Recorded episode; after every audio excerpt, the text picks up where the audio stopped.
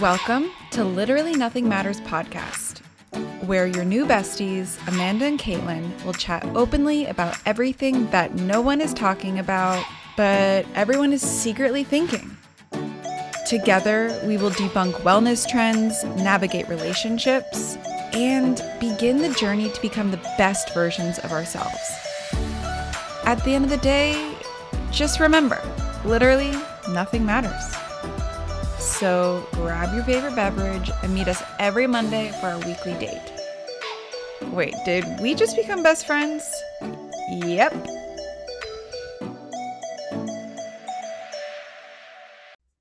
Today's guest coaches women to know, grow, and love their money, to make the money they are destined for and build their dream life.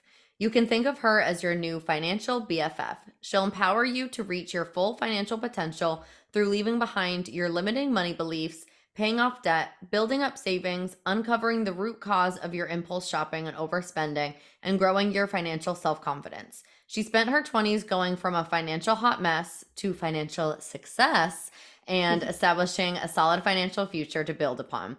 You may have seen her on Fox Business, U- US News and World Report, NBC News, Daily Mail, theSkimm, Dr. Phil, BuzzFeed, and more. She is a certified life coach and financial guru, has an MBA in marketing and finance from the University of Michigan, and is the host of the Money Love podcast. Welcome to Literally Nothing Matters, Paige Pritchard. Thank you for having me. Thanks, ladies. That was quite the intro. All you. You're impressive. Seriously. Thank you. So I'm many excited to be here with y'all. It also just When I was reading laugh your that, bio, I was go ahead, Amanda. no, no, no, you go. I was just saying when I was reading your bio, I was getting excited. I was like, I'm definitely bringing my paper and pen for this one so I can Mm. just take notes from you. Good, good, good. Yes, Yeah, I I feel know. like honestly, everyone take a minute right now as you're listening, grab a pad of paper and a pen because you're gonna want to take some notes. Yeah, yeah. We were talking about before we hopped on and started recording, we were talking about Taylor Swift. This probably won't be like the most like entertaining episode you've ever listened to, but you will absolutely learn something. So there you go. Bring a little flavor into it. It's Yeah, fine. yeah. no, and I feel like this is coming at the most perfect time because this is the season of Yeah. overspending. But Mhm. speaking of Taylor, I think that you would be proud of both of us that neither one of us spent like an entire paycheck on a Taylor Swift tickets. No shade if you did because I'm sure it was worth it, but gold you know what's so We did go to funny? in, in Yeah. theaters. yeah well that that that's fair but like what's so funny is like i have a community and y- you know like we have a facebook group and everyone's always in there posting and i cannot even tell you like the amount of women in my community who like go into the facebook group and they're like i'm so proud of myself. I went to go see the taylor swift movie and i didn't buy like I, there was like a popcorn bucket or I, I i don't know like a sweatshirt or something like Yeah. that like I, I don't know some Definitely 1980s was the popcorn sweatshirt or like whatever right? And I, I just can't even tell you like the amount of Taylor Swift memorabilia that people were like so proud of themselves for like not just going out and like impulsively buying because it's not cheap, right? I mean, That's at least sad, from what. I've heard. So listen, it counts, right? It sure does. I did buy the popcorn bucket. Okay. Okay, okay, okay, okay. you know fair. what? I it's an investment in my family. So now we'll have just a ball and popcorn bucket until the end of time. There you go. Just Amanda get, bought just it, get a lot of then use she- out of it and you're fine. She was like, This is gonna be my kid's throw up bucket. It's gonna be I'm like, Amanda, you are really thinking into the future with this, but she has plans for it. So I'm it's, That's it's quite the throw up bucket. I'm jealous. Mine was like a crusty old, like blue, like Tupperware that was like from the 1960s when I was a kid. So Yeah. the fact that your kids are gonna have like a Taylor Swift throw up bucket, like that's that's amazing. I'm providing. I'm providing. There are different You ways you can provide, and that is a solid way. I also love that like this is a core part of your childhood memories, right? oh, like, the, I feel like we have all have a throw up bucket. It's like you remember your throw up bucket. Like absolutely. Absolutely. Yeah. good. Yeah, absolutely. it. I don't know how we got here, but um, let's backtrack a bit and let's start with your own personal story. Tell us about Yeah. how you went from being a quote unquote financial hot mess in your 20s to like helping thousands of women with their finances. Yeah. Yeah. So really my kind of financial journey started right after I graduated from college. And I feel like that's where most of us starts because it's like you come into the real world and you start making real money. And I know this isn't the case for everyone, but I feel like for a lot of us, we all have a very common shared experience of like, you start making money in the real world and you're like, what do I do with this? I, I I don't know what to do with this money. Like I literally just graduated from college. I haven't had more than like $50 on my checking account at any point in time. And for me, when I graduated from college, my first job out of school, kind of weirdly, it was a really weird job, was I went and I worked at a car dealership and I sold cars. I sold Cadillacs. And I did that because the dealership that I went to go work at was going to pay me $60,000 a year and they were going to give me a Cadillac to drive, which at 22, I was like, sign me up. like I'm there, right? So um started that job and I decided that I was going to move back home with my parents because I was also in $40,000 of student loan debt, which I feel like also a lot of women our age, like millennials, Gen Z, can relate to coming out of college, being strapped with student loans. And so I was like, okay, I'm going to live at home for a year. I'm going to make a lot of progress. I'm going to get a big chunk of these loans paid off. I'm going to save up a lot of money. And essentially, that was like the opposite of what ended up happening that year. I remember like going up to the mall and blowing my entire first paycheck on a new wardrobe and but i was i was okay with it because i was like listen i don't have any work clothes. I need to like show up and you know put my best foot forward and look professional. So i ended up blowing my entire first paycheck on a new corporate wardrobe and was like that's it. But that first shopping trip really kind of like opened up like what i call kind of like my spending vein. And also during that time i was going just i was just going through a lot like going from having your independence to moving back in with your parents. I really missed my friends from college. Me and my college boyfriend had broken up. And I quickly realized that I hated selling cars. I was like, this is terrible. I hate this. So almost every single day, my escape from the dealership and also just kind of life really was like I would go up to the mall and I would shop. And it was not uncommon for me to just like on my lunch break stroll into Nordstrom's, J. Crew, Banana Republic and just drop like $500 on my lunch break. Boom, like no problem. And doing that multiple times a week for an entire year, I got to the end of that year and my parents were like, okay, it's time for you to go, time for you to move out. And I couldn't even afford a security deposit on an apartment to move out. And my parents are looking at me like, what do you mean you can't move out? Like you've had no expenses for the past year because we've covered like you just living here covers a lot of the expenses that you typically have to worry about. And then, like I said, work covered a lot my car, my insurance, my gas, my cell phone. So I got to the end of that year. I had made no progress on my student loans. I had saved up nothing. My entire salary was in my closet. And that was really the moment where I was like, something's got to change or else I'm just going to be broke for the rest of my life. And I will say, like, I do feel very lucky that I had my quote unquote wake up moment at such a young age because, you know, I was 23 at the time. And I just want to say, like, regardless of how old you are listening to this, maybe you're 33, 43, and you're like, well, that's great for you, Paige, that that clicked for you at 23. But I'm 33, 43, and it's just now clicking for me. And I just want to say, like, it's never too late. Like, the important thing is that you're here now and it's like all we can do is move forward. But when i started to i mean at that at that point i i actually realized like i am a full-blown compulsive shopper. Like it had moved beyond like oh i just like to shop to this was actually like a compulsion that i had of like i have to shop i have to spend money i have to be buying things. It's like i don't even care what i'm buying i just need to be spending money and I need to be buying something because like the rush and the euphoria and like the dopamine that I would get from it, which again, it was my coping mechanism. So when I started to look for solutions of like, well, how do I deal with this? All I could find was like a bunch of advice from a bunch of old white guys that were like, stop going to Starbucks, unsubscribe from emails. And I mean, social media wasn't really a thing at the time. Like we had um we had like YouTube, but that was like pretty much it. So, but still, it was like just don't watch YouTube, and it, it was it was basically like just manipulate your external environment. Just lit like wrap yourself in bubble wrap, live in a bubble. Don't ever go to Target. And I was just like, first of all, that's not realistic. I can't live my life this way. Like, it's not realistic to say that I'm never going to go to Target again. I'm never going to get an email again. And also, too, I'm like, what you also don't understand is like you telling me to delete my credit card autofill doesn't help me because I know my credit cards by heart. or like I don't even need to be getting the email because like I'm just going to go up to the store. So I started kind of being like, this advice sucks. It's not helpful. It's only addressing my external environment. It's not really helping me address like internally what's going on from like a mindset perspective, an emotional perspective.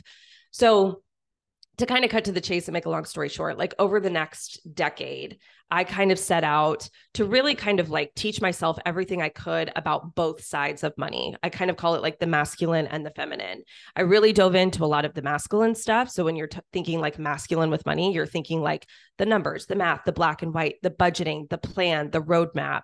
And that is important, right? Of course. But I feel like in the finance space, that's all you get. Like, that's it. It's just like, how, how, how, how to budget, how to raise your credit score, how to negotiate a raise, how to get out of debt. But there's all this other stuff that's happening underneath the surface of the water, which we can kind of dive into and talk about, like your mindset, like your emotions. Um, that I really felt was the missing component, which is why I kind of also dove into that, which I kind of refer to as like the more feminine side of money. And I feel like that's the missing component for so many of us.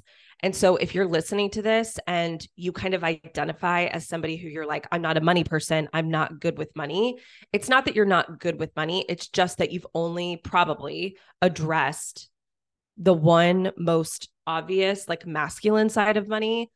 You haven't really dove into and looked at everything that's like underneath the surface of the water. So we can kind of talk about that, but that's kind of how over, oh, overcoming overspending came to be. And I'll say that like when I first started talking about money, I was talking about anything and everything. I started my Instagram page probably like 6 years ago and I was like I'm just to I'm just to talk about anything related to money because by that point um, I had married my husband. He had a bunch of student loan debt, but we had paid off all of our student loan debt. We started saving, we bought a home, completely kind of turned around our financial situation. So I created an Instagram page just to be like, I'm just going to start talking about what we've done and maybe people will be interested. I had no idea people were actually going to tune in and have, you know, care at all about what I had to say, but they did. But I would say it was about three years ago. There was one topic that just kept coming up and up and up and up again, again, again, which was this spending piece, the shopping piece. But it was all happening in s- secret. Like it would be like people would come to my DMs or they would come into my email. They would never like comment openly, right? It was always like in secret in the cracks, being like, hey, I'm in $10,000 worth of credit card debt because of overspending, or I have this debt that my husband doesn't know about, or you know I I I think that I'm addicted to shopping. Like I think that I'm addicted to buying things and consumption.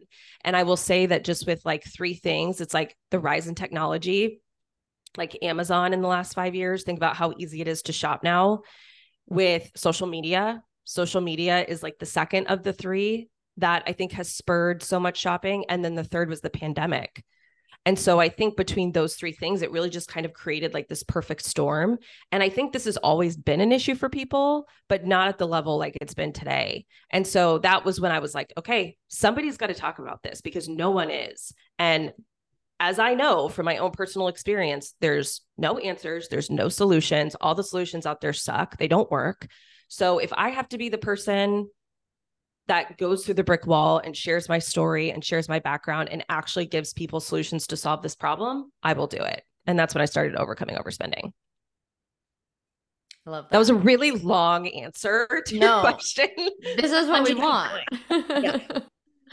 no, but one very Carrie Bradshaw of you. I like my money where I can see it, hanging in my closet. yes, exactly. Yep, yep, yep. We were raised by someone with really bad money habits. Okay. Um, meaning Carrie Bradshaw, not own. Yeah. no shade, Sue. Yeah. Um, no, but I feel like the piece where you were saying that everything it was talked about in um oh my god behind the scenes like dms emails like in private that was the word i was looking for um because that is the whole reason why we started this podcast where all of these things that we think we're the only ones dealing with whether it's money unwanted chin hairs once you turn 32 and like stuff like that that's how we make change and connect is by talking about it. So I'm really excited to continue this conversation. Um, let's start with that overspending piece. I feel like we're in that season of Yeah. just shopping, shopping, shopping. And like with social media, it's so much worse because every influencer ever is coming out with gift guides and now TikTok has like the direct links to the TikTok shop. Like it's just easier than ever. Um and that's actually exactly how I found you. I stumbled upon one of your de-influencing TikToks and was just like instantly like save and I'm watching every single video from this playlist because we all need this um, so can you help us like navigate the influx of this pressure to just spend, spend, spend? Yeah, yeah. So it's funny. I I talked about this. Um, so yeah, you're absolutely right. I do I do well, I do a lot of videos on TikTok, but I always do a de-influencing video once a week, just de-influencing on like various things and various topics. But the one I recently did was de-influencing holiday edition. And what i say in that video which i think this is just really helpful to know is like the retailers and the marketers actually have a name for us this time of year. And by us i mean like consumers. They call us the end of year consumer which is the consumer that's basically in like november and december. And it's the consumer that to your point it's kind of like it's coming from all angles. And there's kind of like this perfect storm happening where there's so many deals there's so many sales there's so much to buy, so much to do, but also we're in the mindset, we're kind of like in what I call like the screw it mindset, where we're like, screw it. Like, I don't care what I spend. I don't care what I eat. I don't care what I drink. I don't care. Like, we're just in this mindset, like the last part of the month, we're like, I'm going to do what I want for the next 60 days. And then come the new year, I will clean all this up and I will deal with this problem. Right. And so they absolutely know that that's the mindset that most of us are in and they use that to their advantage, right? So here's what I say, and I can send you guys this podcast um, on my own podcast if you want to link it in the show notes, if anyone wants to go listen to this afterwards. But it's really important that when you go into this time of year, you're just aware of not allowing yourself to fall into that end of year consumer kind of like screw it mindset. And I know this probably sounds really foreign to a lot of people, but like it absolutely is possible to not completely derail yourself financially this time of year. And it absolutely is possible to go into 2024 on a solid financial footing, but it just takes some forethought and it just takes planning. And I always say that, like, when you're evaluating this time of year, I think the most obvious thing that most people think about is gifts, right? Like, okay, well, what do I what do I need to spend on gifts? How how how much money am I to need to spend on gifts? But really, I, I want you thinking broader and wider than that. It's like, are you to need to buy any food for Thanksgiving dinner, for Christmas dinner? Are you sending out Christmas cards? Do you need postage? Do you need gift wrapping? Do you need decor for your house? Um, are you taking family photos? Like, do you want to buy a new outfit to wear to your company's Christmas party? Like, there's just so many things this time of year that when we're like, oh, it's just gifts, right? Like, I just need to put money away for gifts. It's like, well, then there's this, and then there's this, and then there's this, and then there's this. There's all these things that you forgot about, which then once they start to pile up, that's when you start to get in the screw up mindset of like, okay, well, just this is too much. Too much has gone wrong. Like, just screw it. I'm going to wait and kind of like again like deal with this deal with this next year. So my biggest tip to you is like take 30 minutes and i want you to sit down and what i do like the most helpful thing is pull up your bank statements or your credit card statements wherever you really spend your money from last year last holiday season and go through it and evaluate like what are all the things that i spent money on related to the holidays that i probably forgot about? Again it's like the little things like do i need postage to like send gifts to my family that live like on the other side of the country. That's like $50 right that i have to do every year. Um you know like stocking stuffers just like little tiny things that you're like oh yeah oh yeah oh yeah. And then kind of make a list of that and really get a comprehensive list of like this is all the money that i'm going to need and all the money that i'm going to need to spend. But then also too it's like once you have that evaluating like is this feasible for me this year? Is this doable like, am I somebody who always goes to debt, goes into debt during the holidays? And I just want to encourage those of you that, like, that doesn't have to happen every single year. Like if you total it all up and you're like, I mean, normally on Christmas, you know, every holiday season, I spend $2,000 just making this up. But you don't have $2,000 and you know that that's not doable. And you know that that $2,000 is going to go on a credit card again. It's completely okay just to simplify things this holiday season. Cause I always say simple beats debt every day, right? Like it's okay to do things simple. It's okay to not do things like super extravagantly. It's just like going in with a plan and evaluating what can I afford and what can I fit into that. And then I mean, of course, it's it's a lot easier said than done. Obviously, I know and I I understand that. But again, like come the new year, you're going to feel so much better when you're not having all of your Christmas stuff sitting on a credit card racking up interest. Mm-hmm. Preach. I also would Yeah. argue that like your loved ones probably would rather receive like a heartfelt homemade gift or something small and thoughtful rather than knowing that you went into a bunch of debt to buy them some expensive crap that they probably don't really need. Home goods Totally agree. baskets that are like just crap chocolate and like gross mugs.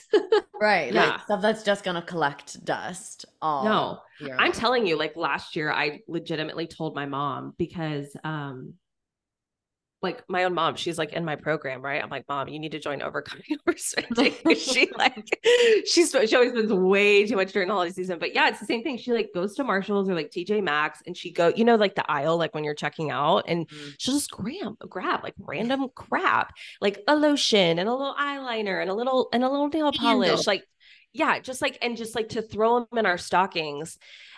And I, I literally told her last year, I'm like, Mom, you have to stop it." buying us this stuff. Cause like I have three, I have two sisters. I'm one of three. And like I talk to my sisters, I'm like, Do you guys keep any of this? They're like, No, like just throw it away because it's junk. I'm like, I know.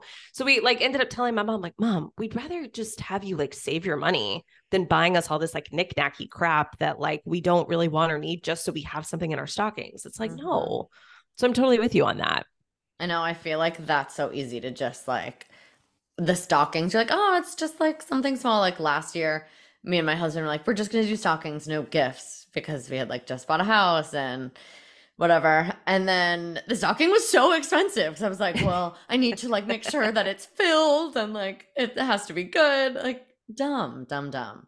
Yeah. But um, okay, how would you, besides just telling us to spend like less time on social media, but like I feel like every influencer makes it seem like it's totally normal to get massive Amazon hauls and you know a so and so haul and to buy completely new Christmas decorations and have a different theme every year. Like everything is so aesthetic and perfect. So it's really easy to think that, like, oh, that's normal. I should be doing that too. How do we not do that? yeah very loaded question right? And of, of course again this is like going to be one of those things where i'm just going to say this in the beginning much easier said than done. Um but here's kind of uh, how i've kind of navigated that for myself too because of course it's like i struggle with this right? It's like i see people on social media and i'm like oh well i think my life needs to look like that. And i think like for me just n- kind of knowing and having awareness over like what my brain is actually doing helps me a lot just to kind of like cool it down and bring it back into perspective. So i'll share a couple of those things with you. So the first and foremost the thing that you have to understand about what your brain is doing, like when you get onto social media and let's say you see your favorite influencer and they just decorated their house for Christmas or they just posted like a day in the life video, right? That video is going to be probably like two to three minutes long, right? And of course, in that video, they're only going to show you like the best, most curated, like shiniest, happiest parts of their day our brains do something that's called projection, which is like where it takes like a little snippet and it projects it, right? And so this isn't something that's like consciously happening, but what your brain is doing is it's like taking that tiny little snippet and it's projecting and saying like well this is their entire life. This is their whole day. This is their entire life. They must be happy all the time. They must feel so successful so put together so aesthetic all the time. And then of course what happens is we take that and then we compare it to our own lives where that's not the reality like for any of us, where we're like, well, I don't feel like that all the time. I don't feel happy all the time or successful all the time or motivated or organized or productive all the time. So I, I think when you find yourself in that mindset, in that comparison, remind yourself what your brain is doing like i literally have to tell my brain my my like my brain is projecting right now my brain is trying to convince me that this person's life is perfect.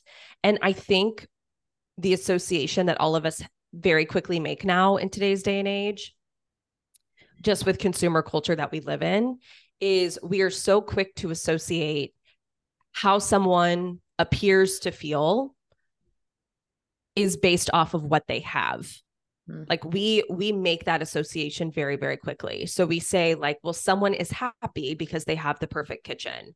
Someone feels confident because they have the perfect wardrobe. Someone feels beautiful because they have this amazing skincare and makeup routine right? Like we take those two things like how does someone feel? And we attach it to what they have.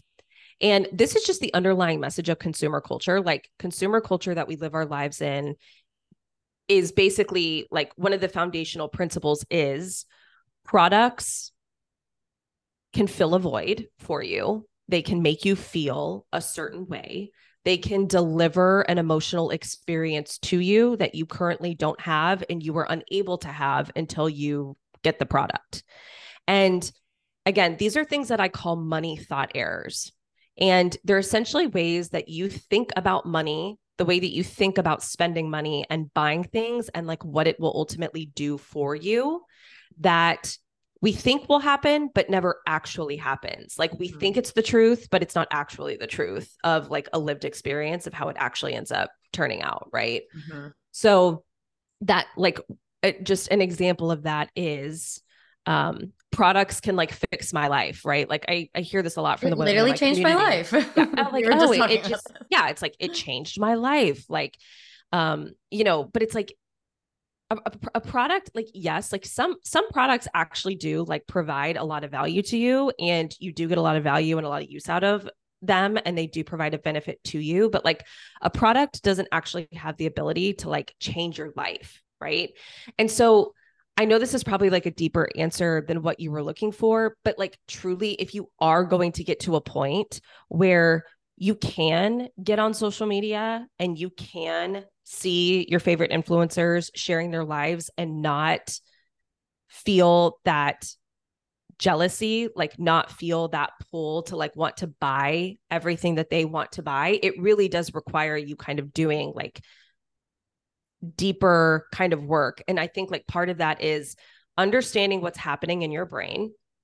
My brain is projecting. My brain wants to try to convince me that if I want to feel the way that this person feels, I need to go create a carbon copy of their life. Like I need to go to their Amazon storefront and buy everything. But this person isn't happy all the time. They live like what I call a 50 50 life, just how I live a 50 50 life. They're just not showing it to me. I'm just not seeing that part because that's not what sells things to people, right?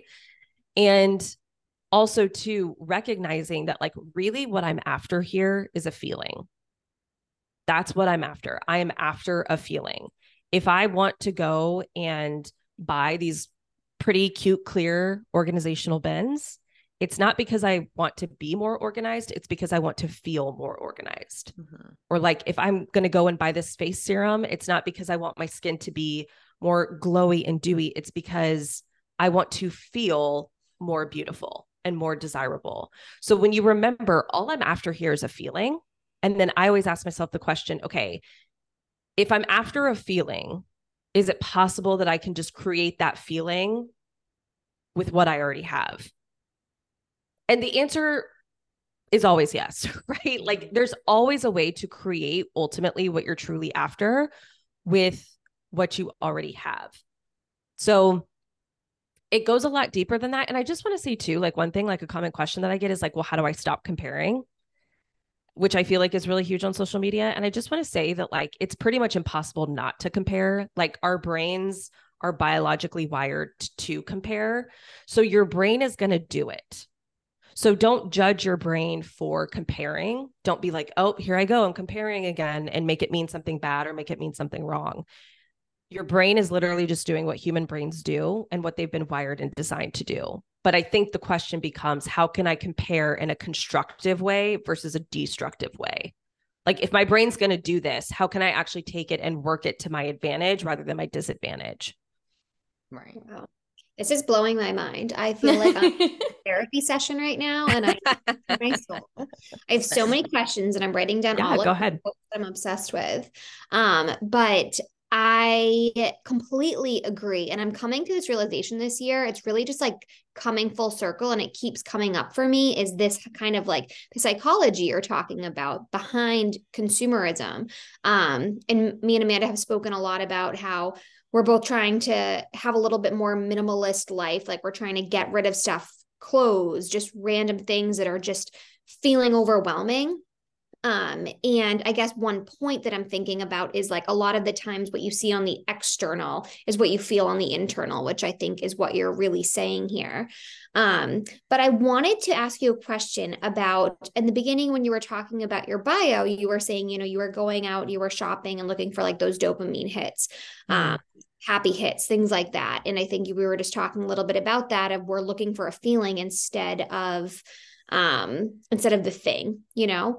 And so I guess my question to you is what are some things that you do that bring joy to your day that like you used to go shopping instead of that what are some things you do now that are just simple easy free that we all have access to Mm, that's a great question. Yeah.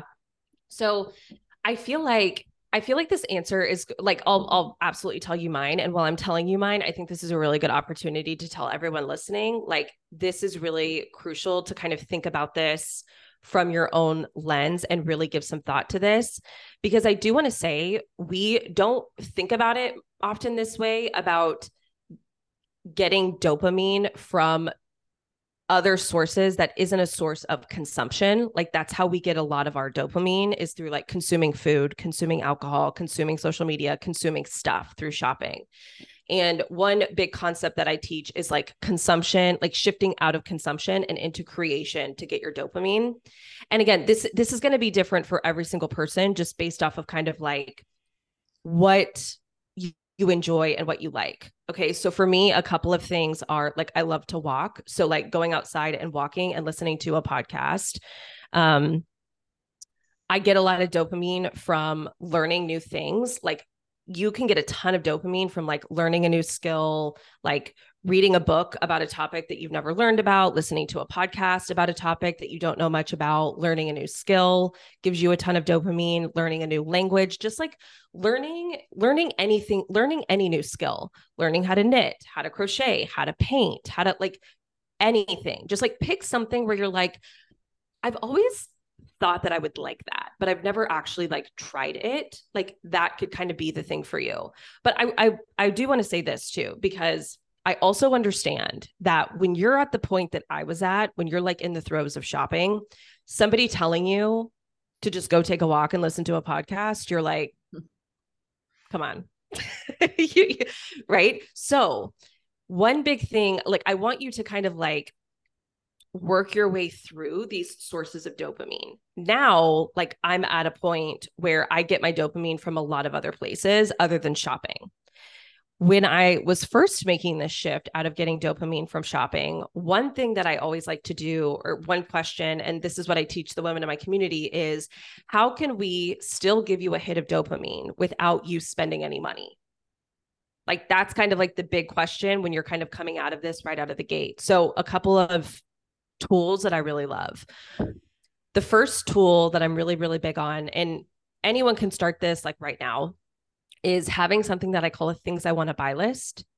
So whenever, and I keep mine in Notion. Notion is kind of like a, it's kind of like a website organizational pro, like uh, pro, productivity tool.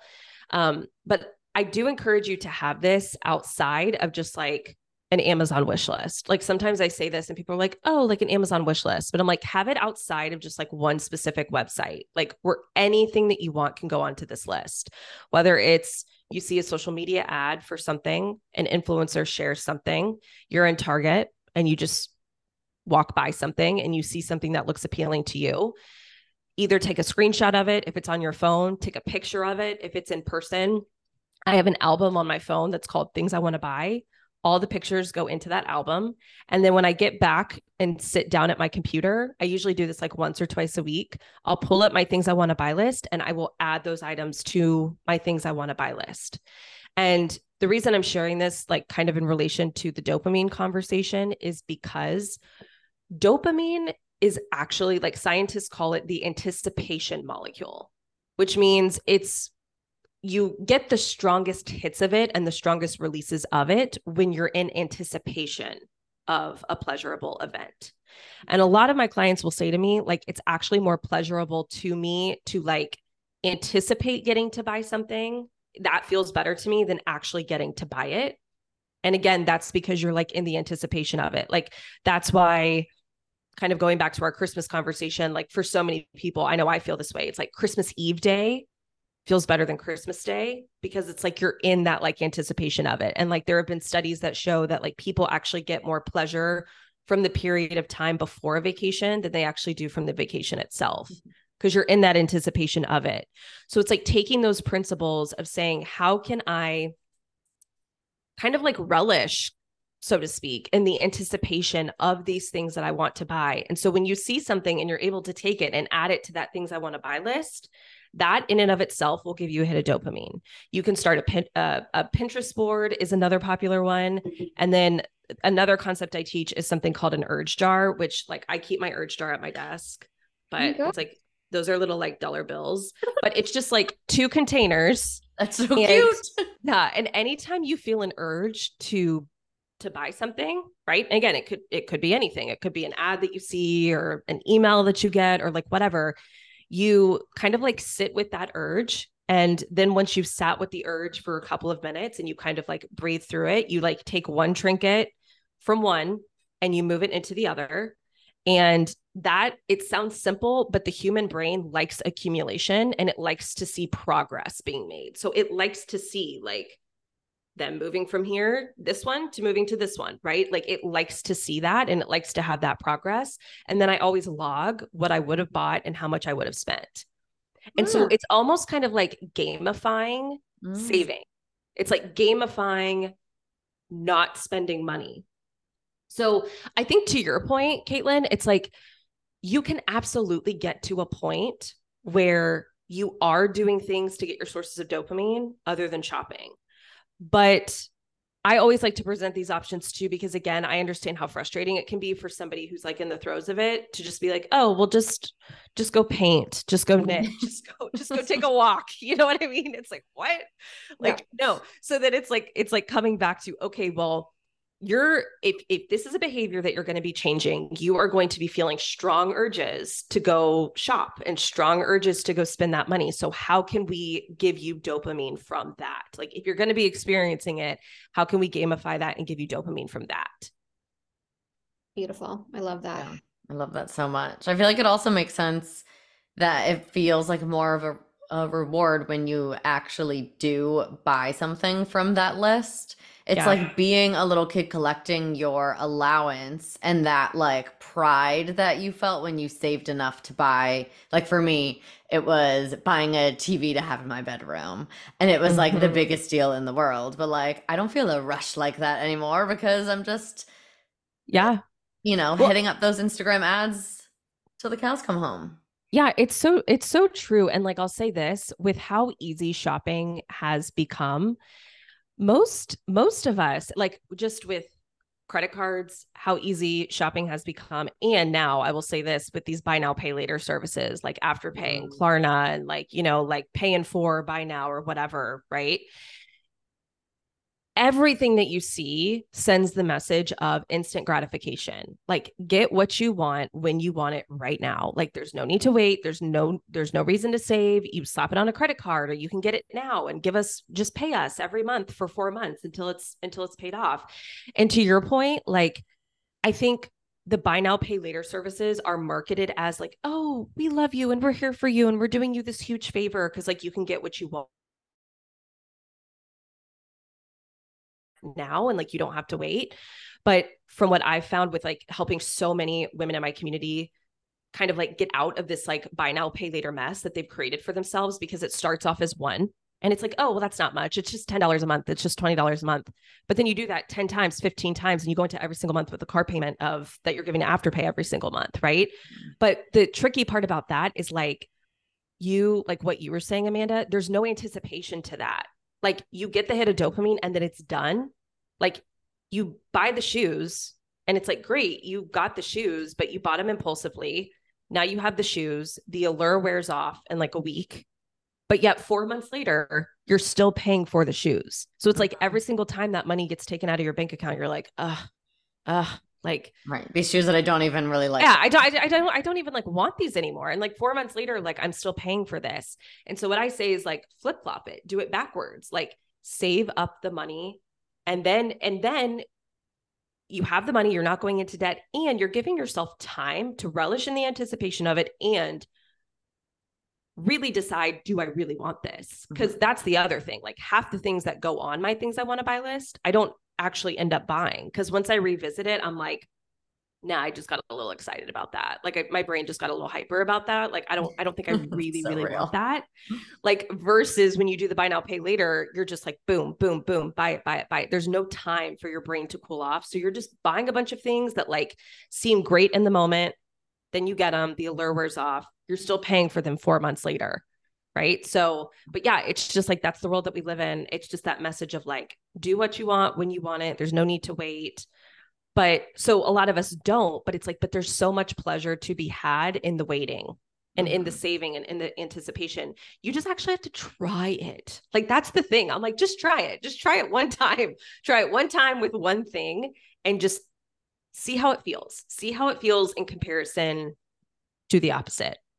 Yeah Absolutely. Is that a tactic that you would suggest people use going into this like overconsumption and like urgent feeling kind of season of Black Friday deals and all of that. Like I know you say like just because it's on sale doesn't make it a deal. Mm-hmm. How would you suggest people approaching that? Like is it making a list of like, okay, I know that I want to invest in these couple things and they're going to be on sale, so I'll get them on Black Friday, but yeah. Yeah, like I'll tell you what I do for Black Friday. Like I I start planning for Black Friday like not anything crazy, just kind of like in my head mostly like months ahead just thinking about like what are the things that I'm going to want to wait to get on sale and that's also why your things I want to buy list is really cool because you have like one place where you're like here's all the things that I've been considering buying and pretty much all of this is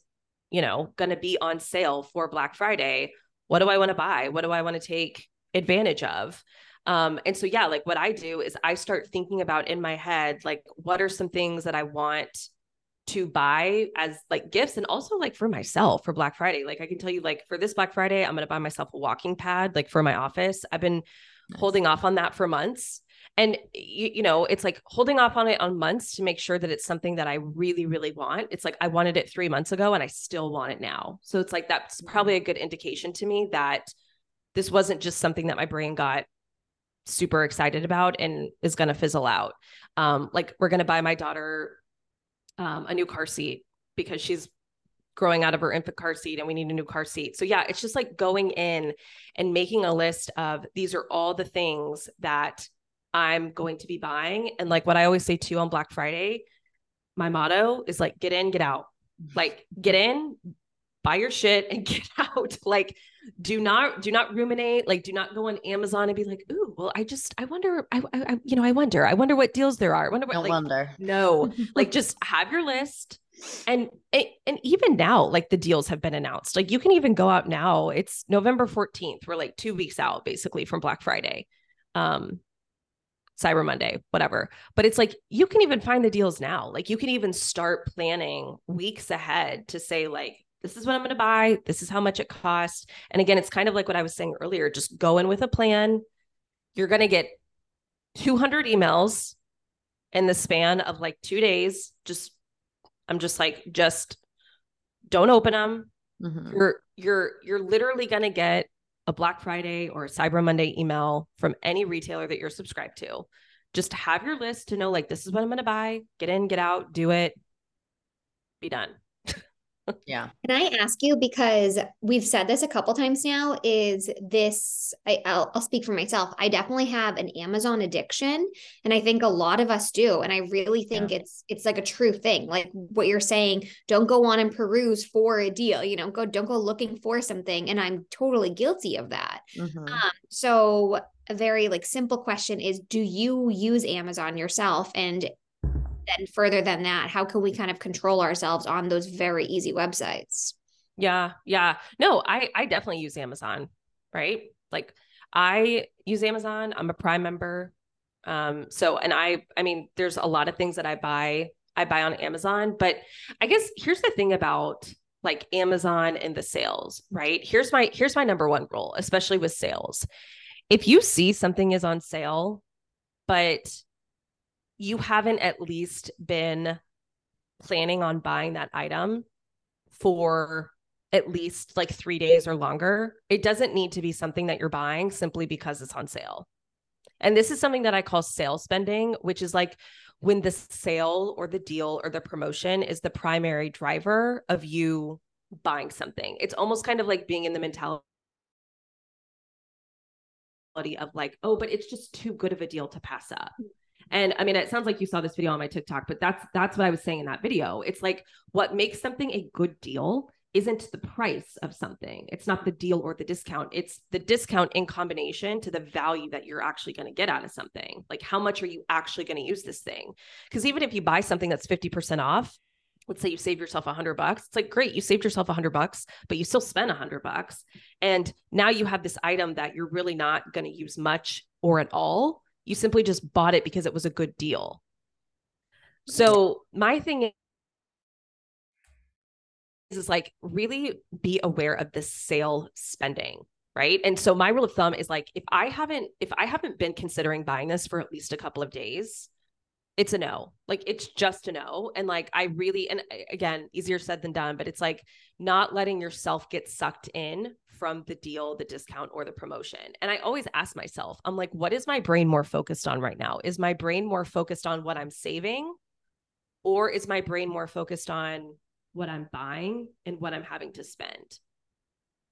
And depending on where my brain is taking me, that tells me everything I need to know right there. Like if my brain's like, oh, but but you'll save so much. It's such a good deal. It's this off, it's that off, it's two for one, it's that, that, whatever. Like that's how I know. I'm like, okay, I'm in my, I call it like your sale brain, right? Mm-hmm. You're in your sale brain, and your sale brain is a crazy, crazy, crazy brain. And so I'm always just like, where, where am I at right now? Sale brain or, or logical brain. But yeah, it's just like, I, I know it's tough. And like, even in the beginning, like you can use there's a lot of tools that you can use um, i'll just give you a few that are kind of my favorite one is an app called blocksite blocksite is like an you can have it on your phone as an app or you can have it as a browser extension but it's actually marketed as like a productivity tool um, to kind of block you from like social media sites and stuff like when you're needing to focus and be productive but you can also use it to block shopping sites I mean, you you you can use it to block any site. So you could say block Amazon from this time to this time, block Zara. Forever. Like, I mean, just whatever. Like you pick the parameters of this. Um, two other browser extensions that I really, really like that are free. One is a browser extension called Pause. And Pause like literally when you go to a website it just has you pause it pulls up this like green screen before it takes you to the website and it's just it kind of gives you these like prompts to go through it's like take a couple deep breaths huh. like you're about to go like just it's it's called pause because it's like take a pause right? Um that's something that i have on my computer. It can get a little annoying like when like for instance like when you do like when i'm going to amazon to like order coffee pods i'm like i just need my coffee pods. Like i don't need, I don't to, take, need to take a deep breath. But um but for other times like it is helpful like when you do know like oh yeah like i'm i'm definitely kind of going to do some shopping here. And then the other one is a browser extension that's called icebox and what Icebox will do is it actually it does this on Amazon really well too, but it replaces the buy now button with this blue button that's and the blue button says put it on ice. And so in the past you would just click buy now and you buy whatever. And then um, when you're using this browser extension, you click the button that says put it on ice and it essentially like puts it on ice for you. Um, and it gives you what it what's what they call a cool off period. And you get to decide what the cool off period is. Like is the cool off period a day, 3 days, 30 days? I mean, you get to decide that, but you can essentially like put stuff on ice and then you can go into your browser extension and see everything that you've like put on ice. And again, mm-hmm. that's just giving your brain kind of like time to cool off, take a pause. So there's a lot of like the mindset stuff too, but there's there's also just a lot of good just like practical tools now. I mean, technology is a curse, but it's also a blessing. Like it's it's used against us, but there's also a lot of cool things out there that you can use to help you as well. Mm-hmm. Um, are there any budgeting tools that you suggest people use? I know that's like such a larger conversation and we're coming up on time, but just any like one off. Yeah. Yeah.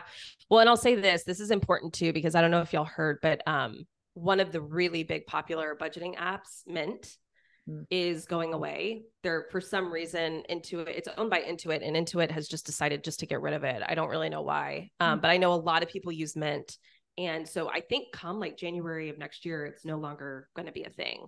Um, I actually use, and I have for years, I've used a budgeting tool called YNAB, Y N A B. It stands for You Need a Budget. I'm a really big fan of it. Um, like I said, I've used it for years, but I will say too, and I'll, I'll I've also done an episode on YNAB. I'll send that to you guys too if you want to put it in the show notes where I kind of just like talk about the tool and the system and why I like it and the functionalities and all that sort of stuff. So if you want to go and listen to that episode and start there. But here's my biggest thing about budgeting tools or whatever is like I think that oh like a lot of us get caught in the mindset of thinking that there's like one right way to do it or one perfect way to do it.